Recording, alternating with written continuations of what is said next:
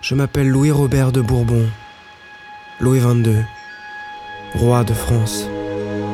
On m'appelle le roi sans importance, le blafard, la brindille. Je n'écoute plus ce qu'on raconte. Mes plafonds sont hauts, les voix s'y perdent. J'habite une adresse connue dans le monde, un palais encrassé par l'histoire. Il y fait froid. On y grandit mal. Le soleil n'y entre plus. Un palais d'immobilité dans lequel le vivant n'a plus sa place. Alors depuis toujours je rêve d'ailleurs. D'un endroit où on m'appellerait loup. Ce soir j'ai rendez-vous. Je prémédite mon action depuis longtemps. Tout est fin prêt.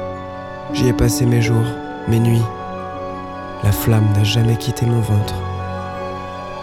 Ce soir, j'ouvrirai mes portes.